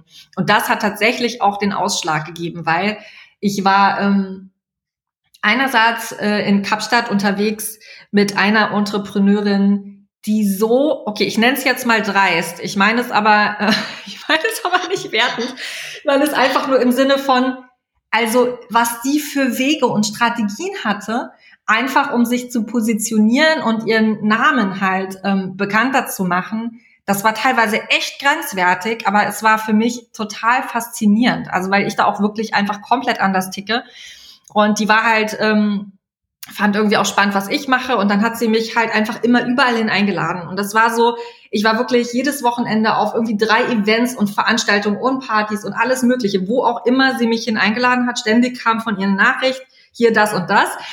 Und das war für mich wirklich wie so eine, wie so eine Live-Dokumentation, weil sie auch das total, ähm, sie hat das auch total gefreut, dass mich das interessiert hat. Das heißt, sie hat mir das dann auch nicht nur demonstriert, sondern dann auch nochmal erklärt. und ähm, also das war so im Prinzip an dem Ende, also einfach total dreist und auch ähm, ja, also so ein bisschen der, der Zweck heiligt die Mittel. Und dann habe ich andererseits, aber eben auch in Kapstadt, eine junge Fashion-Designerin beraten sollen. Und die habe ich dann getroffen und die war einfach das komplette Gegenteil. Ähm, erwähne ich auch in meinem, in meinem Buch Ginelle. Und Ginée war halt wirklich so, die hatte noch nie irgendwas gemacht als Entrepreneurin. Die hätte sich wahrscheinlich noch nicht mal selbst als Entrepreneurin bezeichnet. Und dann war die so zufällig irgendwo reingeraten und hat dann gedacht, ach, ich baue da jetzt mal eine Social Enterprise mit irgendwie ähm, nachhaltigen Schuhen und äh, baue das jetzt mal noch so alles auf, dass jetzt hier ähm, Menschen vor Ort, die vielleicht auch sozial benachteiligt sind, auch noch eine Ausbildung bekommen und so weiter und so weiter. Also ein total komplexes äh, eine total komplexe Idee eigentlich. Und sie hat mir das halt so erzählt, so als würde sie selbst sich das gar nicht glauben, dass sie das jetzt eigentlich alles macht. Weil dann hat sie auch zwar manchmal dann zwischendurch so gelacht und hat wirklich dann gesagt so, ja, ich weiß auch nicht, warum ich das jetzt mache und wie, äh, aber irgendwie mache ich es jetzt halt. Und äh, also einfach wahnsinnig bescheiden und auch unsicher, aber sie hat es halt trotzdem einfach gemacht. Und ich glaube, das war im Prinzip ähm, jetzt so ein bisschen eine, eine aktuellere Erkenntnis und, und auch eine, aus, aus der das Buch auf jeden Fall äh, entstanden ist oder zumindest hat das einen Anstoß gegeben, zu sehen, ähm, neben der Tatsache, dass Menschen nicht einfach immer so sind, wie sie sind und Menschen, die Dinge besonders gut können oder denen Dinge leicht fallen, die einem vielleicht auch sehr schwer fallen, das muss nicht immer schon so gewesen sein, selbst wenn es ähm, sehr, sehr unwahrscheinlich wirkt, dass es nicht äh, nicht äh, wirklich ein fester Charakterzug äh, dieser Person sein sollte. Und das Zweite ist eben, dass es wahnsinnig viele unterschiedliche Wege gibt. Und diese Standardperspektiven darauf, was jetzt ähm, einen äh, erfolgreichen Entrepreneur oder Entrepreneurin ausmacht oder wie man jetzt rangehen muss oder so, ähm, das finde ich schwierig und das finde ich auch schade, weil ich glaube einfach, dass viele Menschen sich dann vielleicht gar nicht so sehr damit identifizieren können und einfach aus diesem einerseits Fremdwahrnehmung, aber andererseits auch ähm, Self-Labeling, nenne ich es jetzt mal heraus, dann vielleicht ähm, ja, sich überhaupt gar nicht für den Weg entscheiden würden oder das überhaupt nicht in Betracht ziehen, weil sie einfach denken, ah nee, da, da bin ich einfach überhaupt nicht der Typ für. Und ähm, das habe ich dann eben auch gehofft, mit dem Buch deutlich machen zu können, dass es da einfach eine Diversität geht, äh, gibt, nicht nur in den Missionen, sondern auch wirklich in den Persönlichkeitstypen und in den Strategien und Herangehensweisen. Voll gut. Ich glaube, das ist auch eine so wichtige Sache, dass es halt nicht ist so ein, hey, es gibt den einen Weg, sondern wie du auch meinst, jeder hat halt auch unterschiedliche Herangehensweisen und es manche, so ein bisschen wie du beim Anfang gesagt hast, gegangen bist, es ist nicht ein vorgesteckten Weg, den man gehen kann und auch muss, sondern man kann immer schauen, was passt zu einem, welche Stärken, welche Erfahrungen bringt man mit schon. Und dann dementsprechend genau einfach den eigenen Weg finden und diese Prinzipien vielleicht auch, die, die man so hat, die andere nutzen, für sich selbst nutzbar machen. Also genau, und da kann man ja genau auch wieder das Beispiel von vorher nehmen. Ne? Wenn man jetzt sagt, das Ziel ist oder das Bild ist, ich möchte jetzt eine Entrepreneurin sein, und dann versucht man sich zu orientieren an irgendwelchen Dingen, was macht das jetzt aus? Und so versuche ich jetzt zu sein. Ich meine, das klingt jetzt blöd, aber es gibt ja Leute, gerade auch junge Menschen, die wissen wirklich nicht, wo sie ansetzen. Ähm, und die sind dann halt einfach, die haben das halt als Ziel. Und so wie man jetzt in der Wissenschaft hat man dann vielleicht, wenn man in der Wissenschaft arbeiten möchte, hat man vielleicht klare Stufen und Wege. Aber äh, wie man jetzt genau Entrepreneur, Entrepreneurin wird, ist halt vielleicht ein bisschen komplexer. Wenn man das jetzt halt als Zielbild nimmt, dann ähm, hat, hat man halt dann oftmals auch das, was ich schon häufiger auch sehe, dass dann halt junge Menschen sich irgendwas dann so ähm, so setzen und versuchen ähm, ja, ein gewisses Bild auch zu erfüllen und das dann auch vielleicht gar nicht mehr so authentisch wirkt. Also einerseits von dem, was sie erreichen möchte, aber auch andererseits, äh, wie sie da eben so herangehen. Wenn man jetzt aber sagt, ich möchte was erreichen und ich versuche jetzt möglichst ähm, das selbst auf die Beine zu stellen. Und dann versuche ich herauszufinden, wie und warum und was mir da fehlt oder so. Dann ist das halt wieder vom Ziel her eine andere Flughöhe, die aber qualitativ ist und ähm, glaube ich einfach viel greifbarer und auch wahrscheinlicher ist, ähm, dann tatsächlich auch irgendwo hinzuführen. Voll guter Punkt. Und um es vielleicht noch so ein bisschen weiterzuführen, ist für mich auch ein, worum geht es einen wirklich? Geht's man, möchte man Entrepreneur sein? Möchte man am Ende Changemaker sein? Geht es um diesen Status, um dieses Bild? Oder geht es darum, diese Sachen zu machen? Ganz anders wäre es ja auch, möchte man Autor sein oder möchte man schreiben? Ge worum geht es einem? Das gemacht zu haben oder es zu machen? Auch sich diese Frage zu stellen. Und dann hat man vielleicht auch ganz klar weiter, was die nächsten Schritte sind. Weil zu sagen, ich möchte Autor sein, ja, was ist das nächste? Vielleicht brauche ich erstmal einen Verlag oder ist es ein, ja, ich möchte eigentlich schreiben, dann ist klar, was ich als nächstes machen kann. Mich, mich ransetzen und schreiben. Und ich würde noch was, noch was dazu fügen. Man könnte sagen, ich will das Buch schreiben oder ich möchte Autor sein. Man könnte sagen, ich möchte schreiben oder man könnte sagen, ich möchte Erkenntnisse teilen. Das sind drei unterschiedliche Ziele und das eine ist der Prozess und äh, das andere das Ergebnis natürlich, aber das Teilen könnte dann ja wiederum auch auf verschiedenen Wege erfolgen. Wenn man jetzt sagt, ich möchte meine Erkenntnisse teilen, aber mir ist eigentlich egal, ob das jetzt über Schriftform erfolgt oder nicht, weil entweder ist mir egal, ob ich Autorin bin oder nicht, oder ich bin mir nicht sicher, ob Schreiben überhaupt liegt, dann kann man ja auch andere Wege finden. Bin total bei dir. Also das genau für sich rauszufinden und sich mal Gedanken zu machen. Und dann sonst halt schon wieder, weil wir ganz beim Anfang auch waren, wie bei dir ein scheinbarer Le ähm, Lebenslauf voller Sprünge, das für den einen so aussieht, kann halt genauso sein, wenn man sich für sich identifiziert hat, was es ist, was man eigentlich möchte, zum Beispiel Ideen teilen, kann dann sein, okay, auf einmal macht alles Sinn und man sieht dieses verbindende Element. Von den ganzen Strategien, die du in diesem Buch zusammengefasst hast, und sicherlich der eine oder andere, der vielleicht auch nicht reingepasst hat, was sind so deine Top 3? Deine persönlichen, wo du sagst, die haben dir vielleicht in deinem eigenen Leben am meisten geholfen? Oder auch einfach, die haben dich so sehr überrascht, dass sie passen. Und wie gesagt, es müssen nicht genau die sein aus dem Buch, wo du sagst, äh, es sind eins zu eins, sondern gerne auch angelehnt an andere Prinzipien, die dir wichtig sind. Aber was sind so deine Lieblingsstrategien? Ja. Ja gut, da hätte ich ja auch mal vorher drüber nachdenken können, ne? habe ich nicht gemacht. ähm, weil tatsächlich verschwimmt das dann mit der Zeit so, weil am Anfang kommt das dann viel deutlicher heraus, aber wenn man das dann einmal alles so runterschreibt, dann ist das äh, ist da auch gar nicht mehr so ein mentales Ranking, glaube ich, bei mir da. Äh, wenn ich mich jetzt aber versuche ähm, äh, so zurückzuerinnern, also ich glaube, eine Sache, die äh, mich sowohl als Strategie als auch äh, von der Person, die die Strategie mit mir geteilt hat, ähm, sehr interessiert hat, ist diese ganze Geschichte mit Emotions or Facts. Also ich habe halt im Prinzip, äh, in einem Kapitel geht es darum, äh, Emotionalität versus äh, Rationalität und äh, link, link dann vielleicht auch ganz gut wieder zum, zum Anfang zurück, als wir kurz darüber gesprochen haben, je komplexer oder abstrakter es wird mit Zielen oder mit Stufen, äh, die man vielleicht ähm, meistert, um bestimmte Ziele zu erreichen. Je abstrakter diese Stufen oder diese Ziele sind, desto schwerer ist das zu kommunizieren. Und so ist es eben auch jetzt, ähm, in, in, darum geht es auch genau in diesem Kapitel, ähm, dass eben viele Entscheidungen von Entrepreneuren oder Entrepreneurinnen eigentlich intuitiv sind ähm, oder auch sehr emotionale Verbindungen haben, man das aber in gewisser Form ähm, nach außen hin auch objektivieren muss oder rationalisieren muss. Das heißt, man muss irgendwie sich, sich Nummern suchen, Zahlen, Fakten.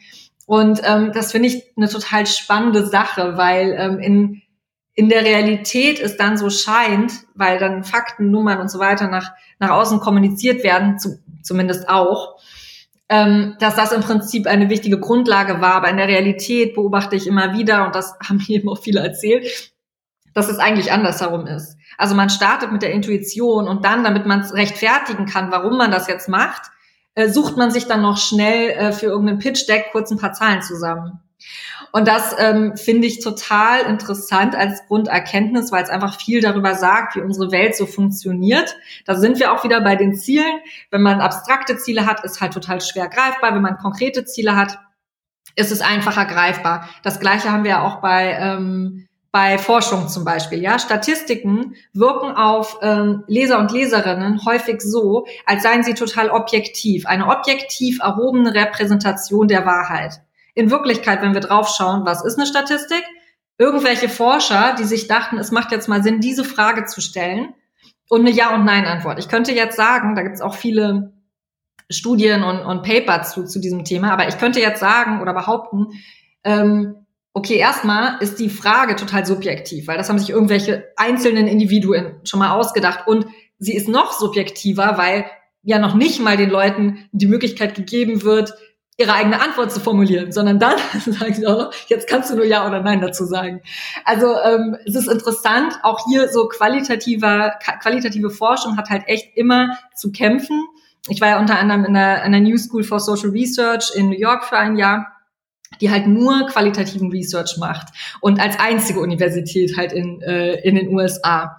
Und ähm, genau, also dieses ganze Spannungsfeld von was ist eigentlich objektiv, was ist subjektiv, was empfindet man, was ist hilfreich, um wirklich einen Prozess zu gestalten und wie muss man das repräsentieren nach außen. Das finde ich wahnsinnig spannend, weil das ziemlich viele Ebenen umfasst. Und da gibt es eben wirklich insbesondere auch von einer ähm, Entrepreneurin Roella, eine Strategie, ähm, die halt wirklich dezidiert beschreibt, wie sie es wirklich geschafft hat, aber auch andere. Aber sie hat mich eben besonders da auch gecatcht, wo sie wirklich beschreibt, so ja, sie trennt das wirklich ab und sie musste das für sich wirklich lernen, ähm, zu sagen, das sind jetzt Emotionen, das ist jetzt das, wie, äh, wie gestalte ich das anders? Was ja irgendwie verrückt ist, wenn man, wenn man das so irgendwie hört. Aber ähm, ja, also das finde ich auf jeden Fall wahnsinnig ähm, spannend, dieses ganze dieses ganze Feld. Und da gibt's auch äh, relativ viele Strategien zu. Finde ich total auch so mega wichtiger Punkt. Ich glaube, jeder, der irgendwie Veränderung hervorrufen möchte, zumindest in der äußeren Welt, wie wichtig es ist, das Gegenüber abzuholen. Weil man kann die beste Idee haben und kann super funktionieren. wenn der andere nicht davon überzeugt ist, wenn der andere nicht, es nicht glaubt, dann wird es deutlich schwieriger. Und dort zu gucken, wie kann man es für ihn verständlich machen und welche, woran, warum glaubt zum Beispiel das Gegenüber und es dann dementsprechend zu kommunizieren. Und ich kann mir vorstellen, dass manche mehr auf diese Fakten einfach äh, darauf, ja, dass es wirksam ist. Bei anderen kann ich mir genauso vorstellen, dass die, wenn man nur Fakten erzählt, ist dann so, äh, okay, kann ich gar nicht mit anfangen, sondern eher diese Energie und vielleicht auch diese Emotion spüren wollen. Darum mega spannend, einfach diesen Aspekt, sich einfach mal Gedanken zu machen, zu trennen, okay, was ist für einen wichtig, was hat vielleicht für einen selbst zu der Entscheidung geführt und zu gucken, was muss ich kommunizieren, um den anderen abzuholen. Absolut. Ja, ich habe jetzt gerade gemerkt, dass sich die drei Strategien, die ich jetzt so gleich im Kopf hatte, auch ganz schön auf die drei Kapitel, also Überkapitel verteilen. Das Buch ist ja aufgebaut, geht von Self zu Multiple Realities zu How the World Works. Also auch ein bisschen so ein Zeitverlauf zu sagen, okay, man startet bei sich, dann schaut man, wie bringt man das in ähm, zusammen mit seinen Teams, mit seiner Umgebung, Nutzer, Nutzerin und dann eben so diese Makroperspektive. Das, was ich jetzt eben sagte, mh, zu den Emotions of Facts, das ist eben genau in diesem Kapitel Multiple Realities, also wie bringt man jetzt diese unterschiedlichen Perspektiven zusammen. Ähm, eine Strategie aus ähm, Self, die ich ganz spannend fand und ähm, ja, wo ich, wo ich dann auch wirklich selbst tatsächlich auch viel ähm, drüber nachgedacht habe und da auch für mich viel rausgezogen habe, ist ähm, aus dem Kapitel 100 or Zero wo es halt wirklich darum geht, wie geht man eigentlich Dinge an und ähm, was nimmt man sich vor und was führt dazu, dass man Dinge am Ende umsetzt oder nicht. Und ähm, da gibt's eben Strategien, äh, die sich drehen um Perfektionismus und äh, Make- oder Breakpoint und so weiter. Und viele Entrepreneurinnen ähm, haben halt ja, die Strategie oder die, den Anspruch, Dinge 100 oder 200 Prozent zu machen. Also ich glaube schon, also ist dir wahrscheinlich auch nicht unbekannt, ähm, also dass da einfach die, dieses, dieses Bild von eigentlich arbeitet man Tag oder Nacht äh, und Nacht und dann vielleicht noch in der Garage der Eltern oder wenn man halt jünger ist. Und eigentlich sind alle irgendwie im Team völlig fertig und so, aber, aber es ist ja für die eigene Idee und man opfert sich dafür halt total auf. Das ist erstmal so auf energetischer Ebene dieses, okay, man gibt irgendwie so alles. Das ist so ein, ein Bild, was eben viele haben und das hat sich schon auch gezeigt, dass das für viele so tatsächlich auch ist. Und dem würde ich jetzt mal entgegenstellen, äh, zwei Sachen. Einerseits, ähm, dass eben äh, einige Entrepreneurinnen in ihren Strategien schon auch geteilt haben, na ja, das hat sich dann irgendwann auch nicht mehr als nachhaltig bewährt. Und man kann das auch anders aufziehen, ja. Also es muss nicht immer so sein, dass man sich völlig ähm, fertig macht. Aber das andere ist auch, und das finde ich eigentlich das Interessantere, zu sagen, äh, auch hier wieder, was ist die Qualität dieser 100 Prozent? Also ist das jetzt, ähm, ich, ich gebe was rein und versuche ähm, irgendwas Bestimmtes damit zu erreichen? Oder ist es so, dass ich ein ganz klares Bild habe, ein perfektes Bild von dem, wie es genau sein muss? Und ich glaube, dass, ähm, und das sehe ich sowohl in meiner Arbeit, aber auch ähm, an mir selbst, sobald man eigentlich das Bild verfolgt, etwas ganz Bestimmtes in einer gewissen Perfektion, also mit einem gewissen Anspruch, umsetzen zu wollen, würde man jetzt vielleicht denken, dass das einen motiviert und zu Höchstleistungen auflaufen lässt. Aber in Wirklichkeit ähm, hemmt es einen hofft, überhaupt zu beginnen.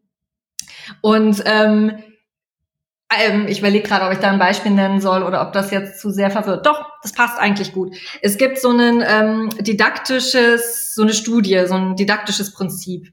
Und das ist Fixed Mindset versus Growth Mindset. Vielleicht kennst du das auch. Und ähm, so in short haben die im Prinzip in der Schule oder im Studium sich angeguckt, okay, wenn ich jetzt einer, wenn wir jetzt einer Gruppe immer erzählen, ihr seid brillant und ihr macht, was ihr tut, gigantisch und ihr werdet total erfolgreiche, ähm, was auch immer für ein Berufsbild damit werden und das wird genau rauskommen. Und dann haben sie einer anderen Gruppe gesagt, ähm, ihr arbeitet hart und äh, ihr habt Interesse an dem, was ihr macht und haben das wirklich qualitativ runtergebrochen auf das, was auf dem Weg passiert. Und äh, interessanterweise hat die Gruppe, der gesagt wurde oder vorausgesagt wurde, ihr werdet damit erfolgreich sein, die haben schlechter performt am Ende. Und äh, das lag der Studie zufolge, aber es gibt mittlerweile auch noch viel mehr dazu, eben daran, dass man in dem Moment ähm, Angst hat, etwas zu verlieren, was äh, einem schon fast gehörte und auch Angst hat, weil man ja genau das so erreichen muss. Und es gibt keinen anderen Weg, während dieser Prozess hier wieder eine Offenheit beinhaltet. Und jetzt, um das auf Design Thinking zurückzuführen oder auch auf das, was in meinem Buch äh, dann steht an der Stelle, ist eben, dass ähm, statt diese Perfektion zu verfolgen, ähm, es helfen kann, sich zu sagen, okay, ich möchte jetzt was teilen und das möchte ich jetzt vielleicht in Buchform teilen. Also wenn ich jetzt mal meinen Schreibprozess bei dem Buch nehme, dann hat mir das tatsächlich auch konkret geholfen. Weil man kriegt ja Panik, ja. Also wenn man jetzt sagt, oh, ich schreibe jetzt ein Buch und das muss jetzt total wichtig sein und total relevant für andere. und, es ist mein erstes Buch und so weiter. Ähm, und dann habe ich gedacht, so, okay, Miriam, ja, du kannst ja jetzt so drauf gucken, dann wirst du es halt einfach gar nicht schreiben.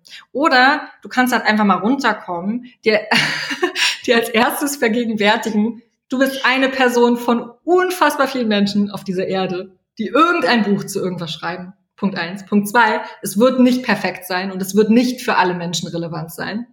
Ähm, und Punkt drei, nimm's doch einfach jetzt so als Test oder Experiment und du schreibst das jetzt einfach, wenn es dir Freude bereitet, wenn du denkst, es macht Sinn, dann veröffentlichst du es und wenn halt nicht, dann nicht.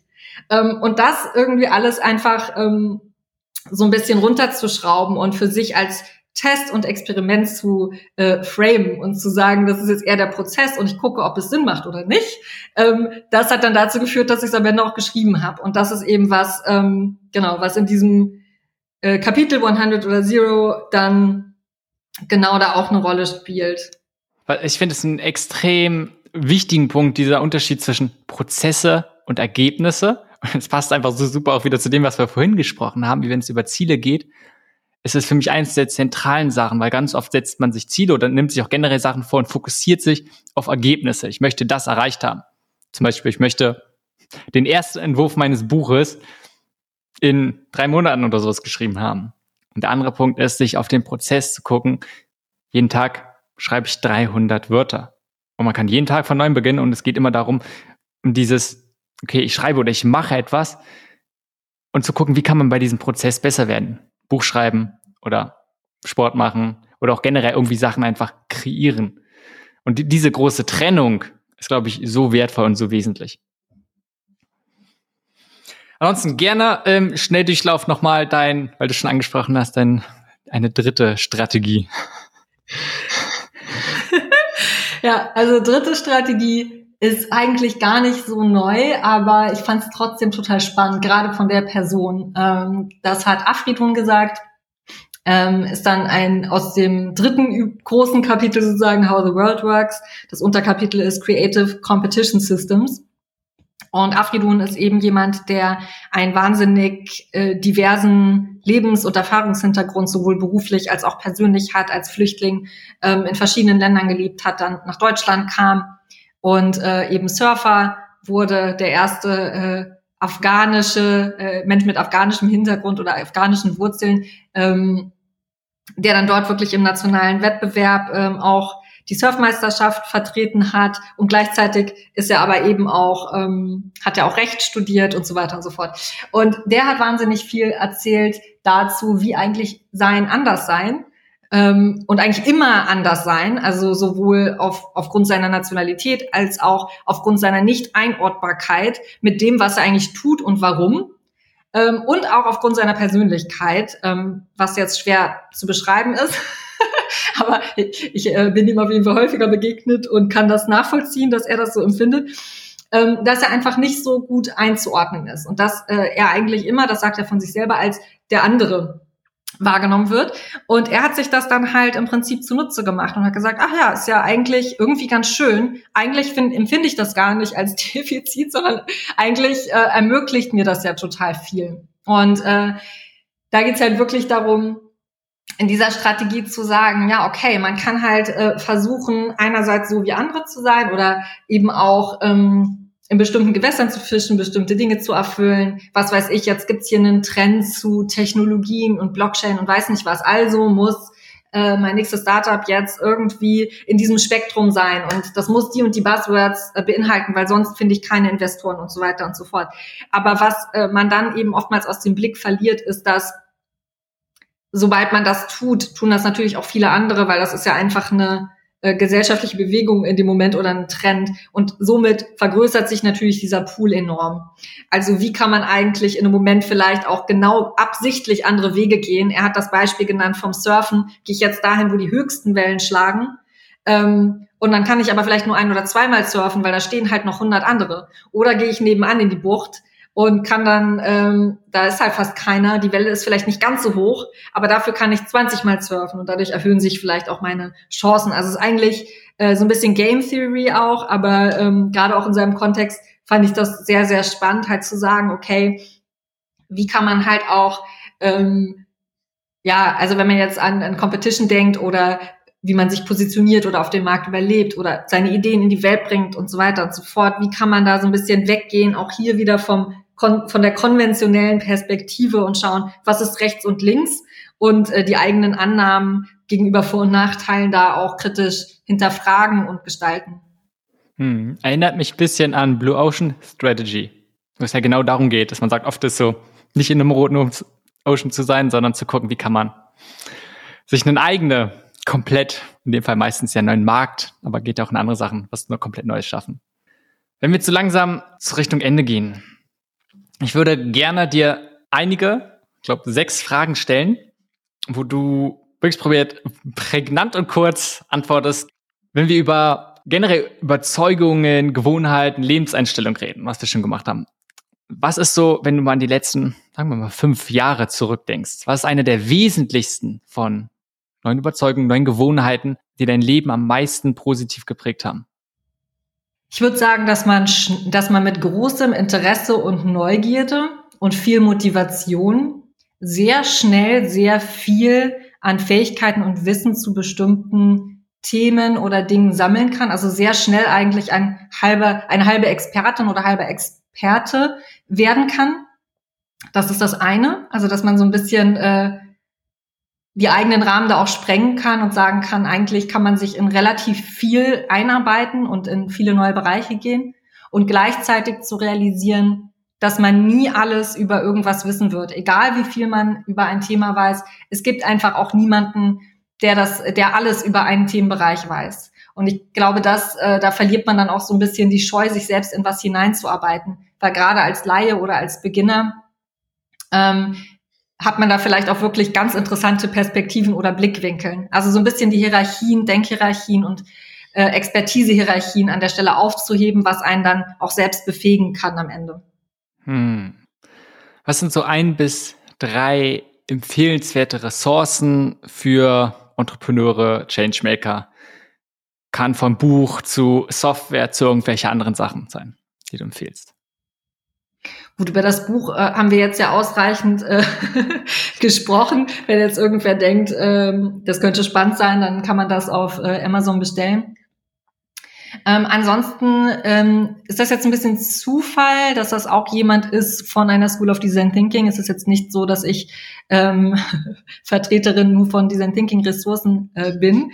Ähm, aber es gibt ein Buch von ähm, Bernhard Rose, das heißt The Achievement Habit. Und das ist wirklich eins der wenigen Bücher, die ich sehr gerne gelesen habe zu Themen rund um mh, hm, ja, Verhaltensänderungen oder wie kann man auch wirklich Dinge tun und schaffen. Ähm, und ich finde es deswegen toll, weil, also es geht jetzt nicht im Kern um Design Thinking. Er ist nur an äh, dort auch sehr ja, bekannt dafür, dass er eben in diesem Bereich auch lange gearbeitet hat. Aber das, das Buch ist jetzt kein Design Thinking Buch im klassischen Sinne. Und es geht wirklich darum, ähm, zum Beispiel How to get unstuck, ähm, How to spot Possibilities. Also viele Dinge, von denen ich jetzt wahrscheinlich auch irgendwie implizit oder explizit gesprochen habe, werden da wirklich nochmal in konkrete Übungen und Schritte auch heruntergebrochen, dass man wirklich sehen kann, okay, wenn ich jetzt in dieser Situation bin, was kann ich denn tun, äh, um da wirklich in eine andere Richtung ähm, auch zu gehen. Mm, das finde ich toll. Und ansonsten, aber das kommt halt wirklich auch so ein bisschen drauf an, ähm, ja, also was das eigene Interesse ist und worum es auch geht. Ne? Also dadurch, dass wir über so wahnsinnig viel gesprochen haben, fällt es mir so ein bisschen schwer, äh, Aber School of Life, für die, die das nicht kennen, da gibt's natürlich auch einige Ressourcen. Es hängt natürlich jetzt absolut äh, davon ab, wie das eigene Interesse gelagert ist. Aber School of Life ähm, finde ich deswegen interessant, weil sie halt wirklich viele auch Materialien Greifbares haben, äh, was aber auch multiperspektivisch ist und äh, nicht jetzt nur so eine Methode oder eine Richtung verfolgt. Wir haben jetzt viel darüber gesprochen, so mit welchen Strategien man durch die Welt geht. Und wenn es darum geht, um Misserfolge und Umgang mit diesen Misserfolgen, was war denn einer deiner vielleicht Lieblingsmisserfolge, großen Misserfolge? Wie bist du damit umgegangen und wie hat sich daraus vielleicht ein Erfolg ergeben? Also ich glaube erstmal, und ich glaube, jeder, der jetzt meine Antwort, diese erste Antwort äh, hört, wird wahrscheinlich sagen, so, ja, okay. Äh.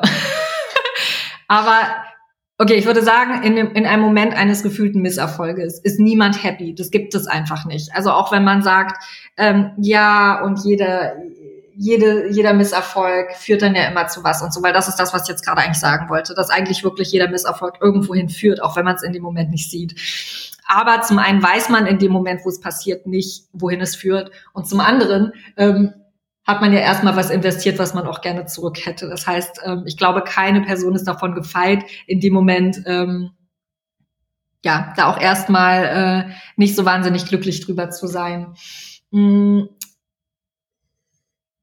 aber deswegen fällt es mir tatsächlich schwer, darauf irgendwas zu antworten, weil ich sagen kann, okay, ich war dann in dem Moment nicht glücklich darüber, aber ich habe mich eigentlich tatsächlich immer relativ schnell so aufgerappelt. Also definiere Misserfolg, würde ich halt sagen, weil das Sachen nicht funktionieren oder dass man noch mal eine neue Runde laufen muss, das finde ich halt irgendwie normal. Und mhm. ähm, also ich weiß nicht, ob ich das halt für mich so als Misserfolg gelabelt hätte. Lustig. Das heißt, du probierst auch gerade in diesem Moment, wenn es mal einen Rückschlag gibt, etwas nicht funktioniert, dich sofort immer darauf zurück zu besinnen. Es gehört dazu, ist Teil der Reise. Und dann mal zu schauen, wie kannst du weitermachen? Ne, ich würde jetzt lügen, wenn ich nicht sagen würde, dass es mir dann auch schlecht gehen kann. Und ich finde das auch wichtig. Ehrlich gesagt bin ich ein Gegner davon zu sagen, es muss immer alles total positiv sein und konstruktiv und jeder muss immer happy sein. Aber ich glaube, diese beiden Dinge können halt auch gut nebeneinander stehen. Also ich kann in einem Moment extrem traurig, enttäuscht, erschöpft sein, weil ich sage, verdammt, das hat jetzt nicht geklappt. Vielleicht auch gerade bei Bereichen, wo man das Gefühl hat, ah, das kann man gar nicht so aktiv beeinflussen. Ähm, das kann man ja sein, aber das heißt ja nicht, dass man sagt, das ist ein Misserfolg. Also nur weil was nicht glückt, heißt es für mich nicht, dass es ein Misserfolg ist, sondern das heißt für mich so, okay, ich sehe das, glaube ich, eher als so, so ein so ein, in so einem größeren Komplex, wo ich sagen würde, okay, bei diesem Baustein hat es jetzt nicht funktioniert, aber es wird irgendwo anders hinführen. Das heißt, die Frustration darüber, dass gerade irgendwas nicht geglückt hat, ist für mich trotzdem im größeren, in der größeren Perspektive kein Misserfolg. Auch wenn es mir schlecht damit geht, würde ich es, glaube ich, als Misserfolg gar nicht labeln. Ich habe das schon, du hast mir die Frage vorab geschickt. Es ist nicht so, dass alles in meinem Leben immer glatt lief. Überhaupt nicht. Und es ist nicht so, dass immer alles direkt geglückt hat. Null. Das will ich damit gar nicht vermitteln. Aber ich glaube, tatsächlich, dass ich eine Frustration oder das Gefühl zu haben, jetzt geht's hier nicht weiter oder verdammt nichts klappt. Ich weiß nicht, ob ich es als Misserfolg für mich jemals mental bezeichnet hätte, sondern eher als, okay, jetzt gerade klappt es halt so auf diesem Wege nicht, aber halt dann anders. Ja, voll gut, dieses Mindset und diese Herangehensweise dann darauf. Wenn wir über oft passiert ist, und wir haben es auch so ein bisschen darüber gesprochen, wie man bestimmte Sachen angeht, fokussiert man sich auf eins oder auf viele Sachen meine Erfahrung ist, oft kann man sich schnell von verschiedenen Sachen überfordert fühlen. Und wenn man probiert, tausend Sachen gleichzeitig anzu, voranzubringen, endet man wahrscheinlich damit, dass man nichts voranbringt. Wie schaffst du es für dich, dich auf die wesentlichen, auf die wichtigen Sachen zu fokussieren und diese heranzubringen und gleich damit vielleicht im Zusammenhang, wie triffst du diese schweren Entscheidungen, was jetzt wichtig ist? Ja, also erstmal glaube ich, dass die Herangehensweise da echt extrem sich unterscheidet von Persönlichkeitstyp zu Persönlichkeitstyp. Ähm, bei äh, mir speziell ist es so, dass ich definitiv es sehr gerne mag, mich auch nur auf eine Sache zu konzentrieren, wenn das auch ähm, relativ selten vorgekommen ist in den letzten Jahren. Nichtsdestotrotz mag ich es sehr. Und äh, ich glaube, mein Weg dahin ist, eine Zeit lang verschiedene Dinge zu ich würde jetzt fast schon sagen, zu testen. Das heißt, wenn ich jetzt verschiedene Projekte, also es können jetzt Projektanfragen sein, das heißt, ich habe jetzt Kunden oder Partner oder so, die möchten mit mir arbeiten. Ähm, es können aber auch eigene Projekte sein, die ich vielleicht umsetzen möchte oder auch eine Mischung.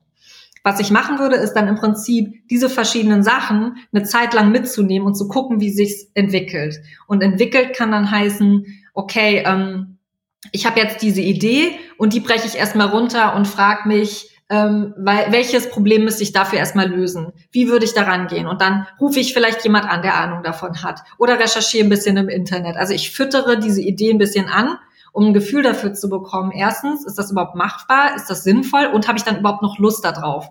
Weil manchmal hat man auch Ideen im Kopf und dann arbeitet man ein bisschen dran und merkt so, ah, irgendwie ist gerade doch keine Energie drin, vielleicht irgendwann anders. Es gibt Ideen, die habe ich schon siebenmal wieder ausgepackt, um dann sie immer wieder zu parken, weil ich halt das Gefühl hatte, jetzt gerade ist nicht die richtige Zeit. Und bei Kunden oder Partnern ist es so, ähm, kann sein, dass es sich alles super anhört, weil total toller Kunde und wahnsinnig toller Impact. Und dann hat man mit denen ein paar Gespräche dazu und merkt, es ist ein total chaotisches Projekt. Und das würde bedeuten, dass man einfach äh, maximal rund um die Uhr nur damit beschossen wird. Also ich glaube, ähm, ich, ich, ich nehme die Dinge so mit und teste sie, also einmal in, in mir, also um zu gucken, wie ist die Resonanz, aber auch mit dem, was mir aktuell wichtig ist, gleiche ich dann ab äh, wie viel Zeit will ich für meine privaten Projekte gerade, wie viel äh, kann ich mich auch ähm, einlassen auf andere Projekte. Ähm, und dann aber auch, was für eine Resonanz haben vielleicht eigene Ideen. Also wenn ich jetzt Freunden das vorstelle oder so, ähm, wie reagieren die überhaupt? Ist das jetzt was, was nur ich interessant finde oder auch andere? Das heißt, ich äh, lasse Sachen so parallel laufen und teste die und dann ähm, entscheidet sich das dann irgendwann fast wie von selber, weil es sich im Prinzip filtert und dann nur noch das ein oder andere am Ende über, äh, übrig bleibt. Also auch testen, am Anfang viel erkunden und zu schauen, so ein bisschen, was bei anderen, aber auch vor allem bei dir sich so bewährt, was sich gut anfühlt dann vielleicht. So, letzte, und das ist eigentlich wahrscheinlich, darüber könnte man eine eigene Folge aufnehmen. Vielleicht kannst du ja den Kern finden davon. Und wenn es darum geht, die Reise deines Buchs schreiben und auch gerade das ganz viele Leute interviewt, erstmal, was hast du bei dem Prozess des Buchschreibens übers, oder auch davor, ne, über dieses Erkunden, übers Fragestellen gelernt? Und was sind vielleicht ein, zwei Lieblingsfragen von dir, um genau Erkenntnisse herauszufinden von anderen Entrepreneuren? Also ich würde sagen, dass äh, je nachdem, welche Fragen man stellt, halt was völlig anderes herauskommt. Ich meine, das weißt du am besten, äh, du machst einen Podcast. Ähm, und äh, dass es deswegen halt nicht nur ums Thema oder um die Person geht, so, ne, sondern die Fragen spielen eine wahnsinnig große Rolle. Und äh, ich glaube, das Erste, würde ich sagen, ist, dass ähm, je einfacher, also antizipiert häufiger gestellte, ähm, die Fragen sind, desto eher läuft man Gefahr, 0815 Standardantworten zu erhalten. Und ich glaube, das ist nicht einfach nur deswegen weniger interessant, weil man dann vielleicht was hört, was man ja schon häufiger gehört hat, sondern auch, weil in dem Moment bei der Person, der man die Frage gestellt hat, auch keine aktive, situative Reflexion passiert und dadurch die Frage auch einfach nicht so angereichert ist. Also in dem Moment, wo man wirklich anfangen muss, nachzudenken, ähm, connectet man auch viel stärker zu äh, richtigen Emotionen, die man halt in dem Moment hat und ähm, erzählt Geschichten oder so. Also kommt einfach was anderes raus. Das heißt, Fragen zu stellen, die ähm, vielleicht so ein bisschen auch wieder hinter das Offensichtliche ähm, steigen. Und ich glaube, das andere, um eine, ein konkretes Beispiel zu geben, wäre, unbequeme Fragen zu stellen, aber mit einem Augenzwinkern. Also, weil es geht ja nicht darum, Menschen vorzuführen. Also in meinem Fall ging es mir zumindest darum nicht. Aber halt äh, zum Beispiel zu fragen, ja, in welchen Situationen oder mit welchen Menschen hast du denn eigentlich Konflikte und warum? So, ne, weil, äh, also im Prinzip zu, zu gucken, wo zeigt sich denn jetzt das Verhalten auch als besonders anders und da auch wirklich vielleicht in unbequeme Richtungen zu fragen, um äh, wirklich auch diese Momente auszumachen, wo es auseinandergeht oder auch interessant ist im Vergleich zu dem, wie andere vielleicht drauf blicken. Immer mal wieder hinter die nicht offensichtlichen Sachen zu schauen und eventuell auch mal bei den unbequemen Sachen genau hinzuschauen und immer mal wieder Sachen einfach zu hinterfragen. Miriam, ich denke, das ist ein total guter Abschluss. Also, wir haben schon mehrmals über das Buch gesprochen, The Invisible Strategies of Entrepreneurs. Ansonsten, wenn man mehr über dich erfahren möchte, deine Webseite lautet ja miriamjaspay.com Ich werde das und weitere Sachen, über die wir gesprochen haben, auch nochmal in den Show Notes verlinken. Ansonsten findet man sie wie immer unter changemakerpodcast.de. Miriam, vielen Dank für deine Einblicke, vielen Dank für das Gespräch, aber vor allem vielen Dank für deine Arbeit. Ja, gleichfalls. Danke dir für die tollen Fragen und äh, für deine Zeit und dass du diesen äh, Podcast überhaupt als persönliches Herzensprojekt, so wie ich es verstanden habe, ähm, gestartet hast und diese ganzen Erkenntnisse und Blickweisen teilst, finde ich, finde ich echt super. Vielen Dank, hat Spaß gemacht.